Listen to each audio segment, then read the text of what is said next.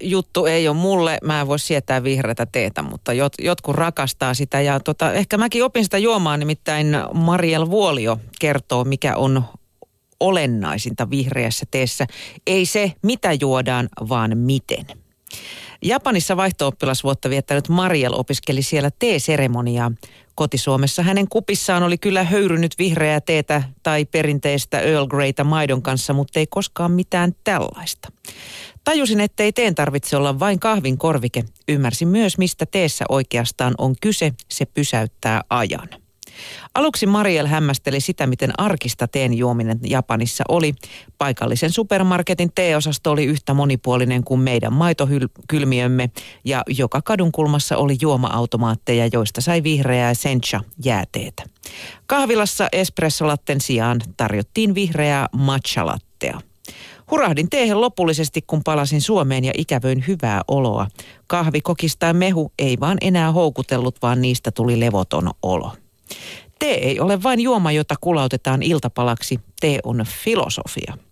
Eikä juominenkaan ole vain juomista. Hetkeen kuuluvat esimerkiksi teen tuoksuttelu ja teelehtien tarkasteleminen. Kun tee nautitaan ajan kanssa, sen mieltä puhdistavat vaikutukset todella toimivat. On olemassa teelajikkeita, jotka lisäävät vireyttä kahvintapaa, mutta useimmiten hyvälaatuisista teelehdistä haudutettu tee sisältää luontaisia rauhoittavia aineosia ja tästä kuulemma johtuu se teen mieltä kirkastava vaikutus. Japanissa samoista teelehdistä saadaan useita haudutuksia ja tapana onkin, että kerran siivilessä käytetyt lehdet jätetään odottamaan seuraavia kertoja. Ehkä mun pitäisi antaa näille tälle vihreälle teelle uusi mahdollisuus vielä. Mausta viisi, mutta vaikutukset jees. Niin.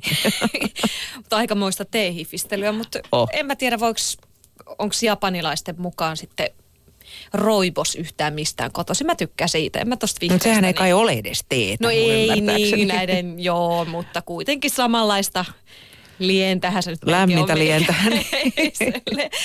no mutta, tiesitkö, että hyvä mieli lautaselta siis voi saada hyvää mieltä. Siitä kirjoittaa Seuralehti. Hermosolujen toisilleen lähettämät impulssit vaikuttavat mielihyvän tunteeseen. Jotta viestit solusta toiseen kulkisivat, tarvitaan välittäjäaineita kuten serotoniinia. Tietyt ravintoaineet saattavat lisätä välittäjäaineiden tuotantoa ja vaikuttaa mielialaan.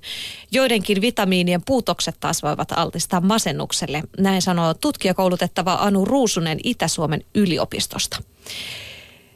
Samainen lehti kirjoittaa, että kalaa runsaasti syövissä kulttuureissa masennusta sairastetaan vähemmän. Varsinkin rasvaisilla merikaloilla herkuttelu vaikuttaa myönteisesti hermoston ja verisuonten kuntoon. Kahdesti viikossa nautitusta rasvaisesta kalasta saa tarvittavia rasvahappoja. Ja ellei tuo kala sitten sovi, niin kannattaa napata purkista kalaöljykapseli. Tämä, tämä taas houkuttelee mua, minua paljon enemmän. Nimittäin pari tummaa suklaapalaa kahvin kerran saa aikaan välittömän hyvän olon. Suklaan teho perustunee mukaviin makumuistoihin ja pehmeään suutuntumaan. Kahvinjuojilla on suomalaistutkijoiden mukaan pienempi riski sairastua masennukseen. Kahvin vaikutus ei välttämättä selity sen ainesosilla, vaan tavalla nauttia siitä vaikka tauolla kahvihuoneessa työkavereiden ja kahvilassa ystävien kesken aivan loistava. Näin varmaankin.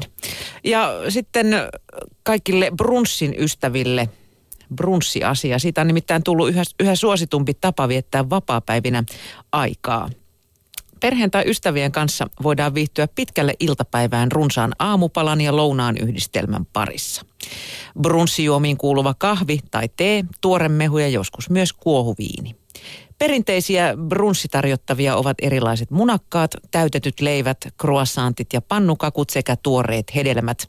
Niiden seurana tarjoillaan erilaisia levitteitä, juustoja ja marmelaadeja. Nykyisin monet kokkaavat brunsseille raikkaita salaatteja sekä jälkiruokia. Myös suolaiset ja makeat muffinit ovat suosittuja.